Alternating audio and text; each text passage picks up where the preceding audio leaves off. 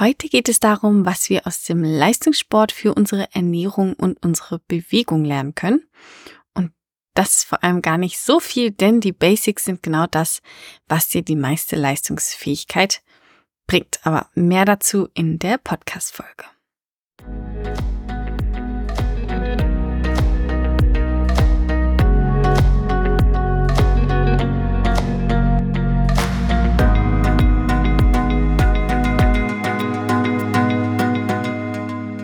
Herzlich willkommen zu einer neuen Folge von A Piece of Cake, dein Podcast über Ernährungspsychologie und alles andere rund um Gesundheit und Wohlbefinden.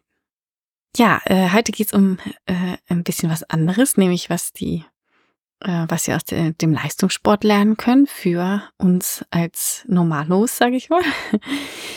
Denn ich habe gerade das Modul in, über Ernährung im Leistungssport beendet und dachte, hm, ich ziehe für mich und für euch mal so ein Resümee, was man eigentlich für seine eigene Gesundheit daraus lernen kann. Auch wenn man jetzt kein Leistungssportler ist. Und für mich war es eins meiner Lieblingsmodule, weil ja, ich äh, das Thema sehr interessant finde und vor allem interessiert mich all das, was mit, ja, mit Prävention beziehungsweise mit Gesundheitsförderung zu tun hat. Also was macht mich gesünder und somit in meinem Verständnis von Gesundheit eben, was macht mich glücklicher. Im Leistungssport geht es natürlich noch ein bisschen mehr als um Gesundheit. Hier leidet durchaus manchmal die Gesundheit unter dem Streben nach Leistung, aber im Prinzip geht es ja um die Frage, wie kann meine Ernährung mir dienen? Also wie kann meine Ernährung mir zum Beispiel Energie geben? Und hier wird Essen eher eben als Energiequelle gesehen, statt als Feind. Und das ist, finde ich, eine sehr schöne Herangehensweise, eben ein positiver Blick auf Essen weil eben heutzutage so oft Essen eher als etwas Negatives gesehen wird. Und natürlich gibt es zum Thema Ernährung und Leistung auch sehr negative Seiten, wie zum Beispiel Essstörungen. Leistungssportler und vor allem Leistungssportler in sogenannten gewichtssensitiven Sportarten, also solche, in denen man besser ist, wenn man leichter ist, wie zum Beispiel Laufen oder Skisprung, in denen es Gewichtsklassen gibt, wie zum Beispiel beim Boxen oder ästhetische Sportarten wie rhythmische Sportgymnastik. Mm, das finde ich nebenbei natürlich absolut, absolut bescheuert, dass man Gewicht und Ästhetik verknüpft, wo das ja eigentlich gar nichts miteinander zu tun hat. Aber so ist es eben leider. Und diese ähm, Sportarten sind eben häufiger von Essstörungen betroffen. Und generell sind eben Sport, Leistungssportler häufiger von Essstörungen betroffen als Nichtsportler. Und unsere Professorin hat uns zu dem Thema eine Doku empfohlen, die ich äh, mir dann auch angesehen habe und ja, war wirklich sehr erschrocken, wie unbedacht einige Trainer ihre Sportler eben dazu treiben, Gewicht abzunehmen. Und auch hier merkt man, wie unbedacht in unserer Gesellschaft mit dem Thema Gewicht umgegangen wird, als wenn das eben etwas wäre, das man beliebig verändern könnte und das ist eben einfach nicht der Fall. Und was ich auch ganz inter interessant fand, war, dass um Essstörungen unter Sportlern zu vermeiden, zum Beispiel eine Empfehlung ist, dass die Sportler keine Kalorien zählen, etwas, was mh, mm, so in ähm, von Ernährungsberatern vor allem, aber auch so in der Fitnessbubble, also von Fitnesstrainern, die dann Ernährungsberatung machen. Da ist eben so meine Vermutung, dass es eben sehr stark aus dem Bodybuilding kommt. Das äh, ist ja ja gang und gäbe, dass da eigentlich als Strategie Kalorienzählen verwendet wird.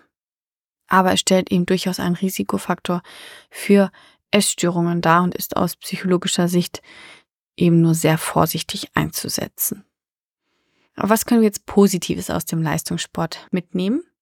Ja, insgesamt gibt es gar nicht so viel, was der Normalo vom Leistungssport lernen kann, weil es eben vor allem so ist, dass der Leistungssport natürlich von der Ernährung des Normalos lernt und schaut, was müssen oder können wir anpassen. Aber auch andersherum gibt es ein paar interessante Dinge zu lernen. Und das ist, wie schon eben angerissen, vor allem die Message, Nahrung ist Energie. Wenn wir etwas leisten wollen, und das ist nicht nur Leistungssport, sondern auch unser Hobbysport, Leistung auf der Arbeit, kognitive Leistung, dann brauchen wir Energie. Und die liefert uns Essen. Und vor allem liefern uns Kohlenhydrate Energie. Auch von Fetten sollte man natürlich nicht zu wenig essen, aber die beste Energiequelle sind für uns Kohlenhydrate. Und dann brauchen wir natürlich auch noch Proteine. Und hier lohnt sich, finde ich, vor allem so der Blick in den Leistungssport, denn die normale Empfehlung der DGE, also der Deutschen Gesellschaft für Ernährung, die ja so für in, äh, die in Deutschland die, die Empfehlungen macht, so für die ähm, Nährstoffzufuhr. Und ähm, die Empfehlung ist für Protein eben für Erwachsene 0,8 Gramm pro Kilogramm Körpergewicht. Das ist die Menge, die wir benötigen, um die Verluste an Protein auszugleichen, plus ein Sicherheitszuschlag. Aber die Frage ist, ist das auch die optimale Menge? Und hier sehen wir in Studien, dass für Regeneration und Körperzusammensetzung mehr Protein sinnvoll ist. Und ich bin ein Riesenfan von Kraft, von Stärke, von Muskeln, denn Krafttraining hat so unglaublich viele Vorteile von uns oder eben Kraft. Muskeln haben diese Vorteile und das bekommen wir eben durch Krafttraining. Und es verbessert die Gesundheit auf so vielen Ebenen. Zum Beispiel schickt der Muskel, wenn er belastet ist, Botenstoffe, sogenannte Myokine, an ganz viele Organe und bewirkt dort gesundheitsförderliche Effekte. Sogar die Plasti Plas sogar die Plastizität, also Anpassungsfähigkeit unseres Gehirns, wird durch Muskelaktivität beeinflusst und so können Dinge wie Lernen gefördert werden, aber auch neurodegenerative Erkrankungen wie Alzheimer vorgebeugt werden.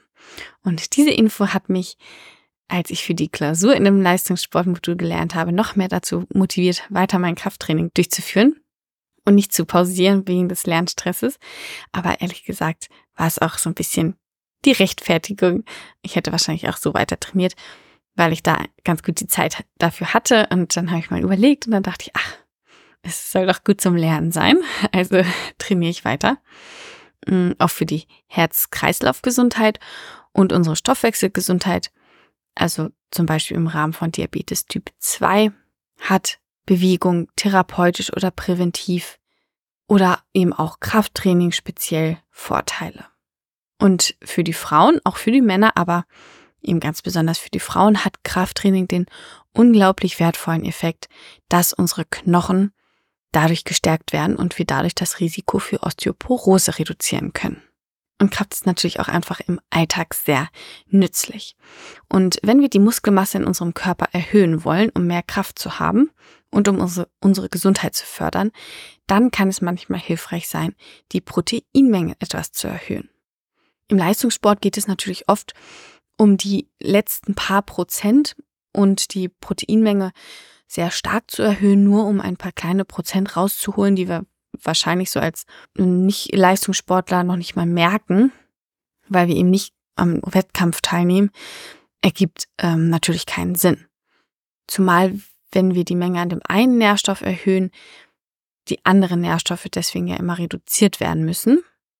Deswegen, genau, wollen wir es natürlich auch nicht zu stark erhöhen. Sportlern, die mehr als fünf Stunden pro Woche trainieren, werden 1,2 bis 2 Gramm pro Kilogramm Körpergewicht an Protein empfohlen. Und die meisten werden wahrscheinlich nicht mehr als fünf Stunden in der Woche trainieren. Aber ja, ich finde diese Aussage, dass alle unter fünf Stunden Training 0,8 Gramm und alle über fünf Stunden 1,2 bis 2 Gramm Protein pro Kilogramm Körpergewicht zu, zu sich nehmen sollen, finde ich persönlich ein bisschen komisch, da wir da ja ganze 0,4 Gramm Unterschied zwischen den beiden Empfehlungen haben und man, also man ja dann plötzlich, wenn man jetzt ganz extrem gesagt, so eine Minute weniger trainiert, 0,4 Gramm Protein weniger zu sich nehmen soll. Also ich würde bei weniger als fünf Stunden Sport eher so 1,0 bis 1,2 Gramm oder wenn man möchte bis 1,6 Gramm empfehlen. Vor allem, wenn man vor allem pflanzliche Proteine zu sich nimmt, davon diesen nicht ganz so viele tatsächlich im Gewebe ankommen. Aber ich bin natürlich immer noch für eine intuitive Ernährung, also lass deine Ernährung eher von deiner Intuition als von solchen Angaben leiten. Wenn man darauf achtet, zu jeder Mahlzeit auch eine Proteinquelle zu essen, dann erreicht man diese Mengen eigentlich auch recht leicht und ein wirklicher Mangel ist sehr selten. Aber für die, die es interessiert, so wie mich, und die vielleicht sogar Spaß daran haben, ihre Ernährung mal genauer zu analysieren oder den Fokus auf ähm, Kraftaufbau legen wollen, ist das vielleicht ganz interessant und dann ist es vielleicht interessant, wenn ihr mal schaut, auf wie viel Protein ihr kommt. Ich habe das mal gemacht, weil ich das, ähm, Kraftaufbau so ein bisschen fokussieren wollte und ähm, das bei meinem Körperbau mir eher schwer fällt und habe dann eben mal geschaut und war dann überrascht, dass ich gar nicht so wenig auf so wenig Protein komme, wenn ich wirklich alles zusammenzähle, wie das vielleicht manchmal so in der Fitnessbubble ähm, ähm, ja den Eindruck hat, ähm, weil auch eben solche Sachen wie Getreide recht viel Protein hat und man dann, wenn man so auch kleine Mengen eben zusammenzählt, dann doch recht einfach auf so 1,0 bis 1,2 beziehungsweise bis 1,6 Gramm kommt. Mm, ab 1,6 ist, scheint es nicht mehr wirklich viel Vorteil zu haben. Also da ist man dann wirklich in diesem letzte Prozent rausholen Bereich. Also ja, ich denke, ähm, ab 1,6 hat jetzt der Normalo nicht mehr so wirklich viel Vorteil. Und natürlich zeigt sich auch für Leistungssportler, dass eine ausgewogene, ballaststoffreiche Ernährung mit viel Gemüse die Ernährung ist, die sie am meisten weiterbringt. Genau, das war es eigentlich auch schon zur Ernährung.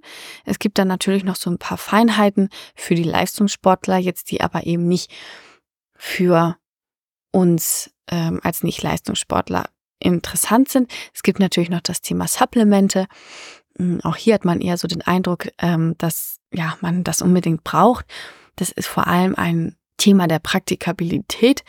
Also, weil so Leistungssportler müssen ja manchmal vor allem eben so Kohlenhydratenmengen während des Wettkampfs zu sich nehmen. Das sind dann Supplemente also so in Form von Gels oder Riegeln, die dann eben die Kohlenhydrate enthalten, recht hilfreich. Und eben Protein auch ähm, ist vor allem relevant, wenn man irgendwie, ja, im, ja, vor allem im, im Bodybuilding-Kontext, hm, wenn man eben sehr darauf achtet, Gewicht zu verlieren und dann sehr viel Protein zu sich zu nehmen, was aber wenig Kalorien, wenig Energie hat. Aber an sich ist natürlich immer das Beste, die Proteine und auch alle anderen Nährstoffe über die Lebensmittel zu sich zu nehmen, denn Lebensmittel haben eben auch noch andere Stoffe, sekundäre Pflanzenstoffe, Stoffe, die wir noch gar nicht kennen und die wir deswegen eben auch gar nicht so supplementieren können. Deswegen sollte der Fokus definitiv immer auf den Lebensmitteln liegen. Dann kommen wir jetzt noch zur Bewegung. Also Bewegung hat wirklich Auswirkungen auf unseren gesamten Körper. Unser Herz wird stärker, unsere Blutgefäße werden gesünder, durch Ausdauertraining werden sogar neue Gefäße gebildet. Unsere Bänder und Sehnen, unsere Gelenke und wie ich ja schon erwähnt habe, unsere Knochen werden durch Belastungen stärker. Auch unsere Mikrobiota, also die Mikroorganismen in unserem Dickdarm, werden positiv durch Bewegung beeinflusst, sodass wir eine größere Vielfalt haben, weniger entzündungsfördernde Bakterien und mehr Bakterien, die gesundheitsförderlich sind. Und wie eigentlich immer muss auch Bewegung nicht fancy sein.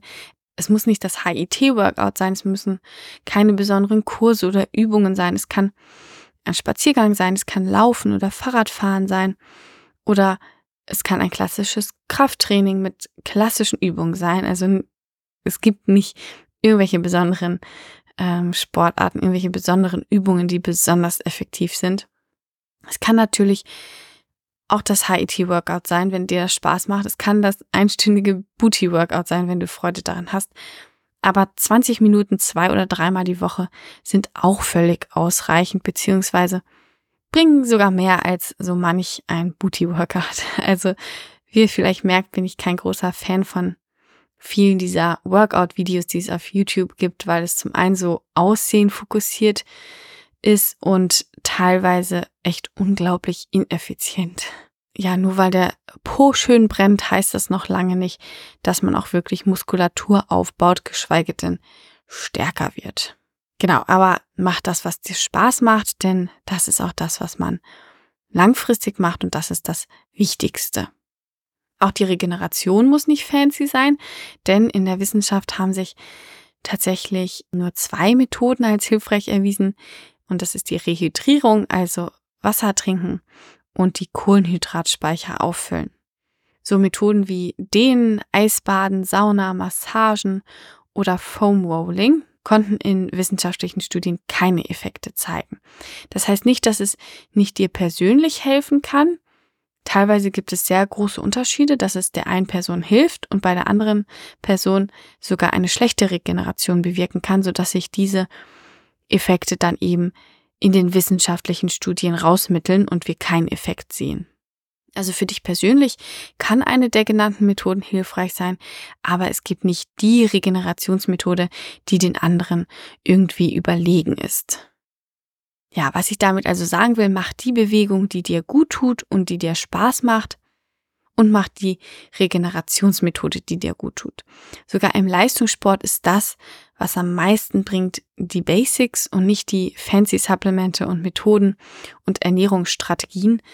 Es ist Bewegung, eine abwechslungsreiche, ausgewogene Ernährung, Stressmanagement und ausreichender guter Schlaf. Und dann gibt es natürlich die kleinen Ernährungsanpassungen und die Supplemente, die dann noch die letzten Prozent rausholen können, die aber eben eher nur für Leistungssportler sinnvoll sind. Ja, damit sind wir am Ende dieser etwas anderen Podcast-Folge. Sagt mir gerne, wenn ihr Interesse habt an Themen, die in die gleiche Richtung gehen oder natürlich auch völlig anders sind, schreibt mir da immer gerne. Und wie immer würde ich mich unglaublich über eine 5-Sterne-Bewertung freuen. Denn das bringt sehr viel. Das glaubt ihr gar nicht, wie viel mich das weiterbringen würde. Also vielen, vielen Dank schon mal dafür und dann hören wir uns nächste Woche wieder. Tschüss!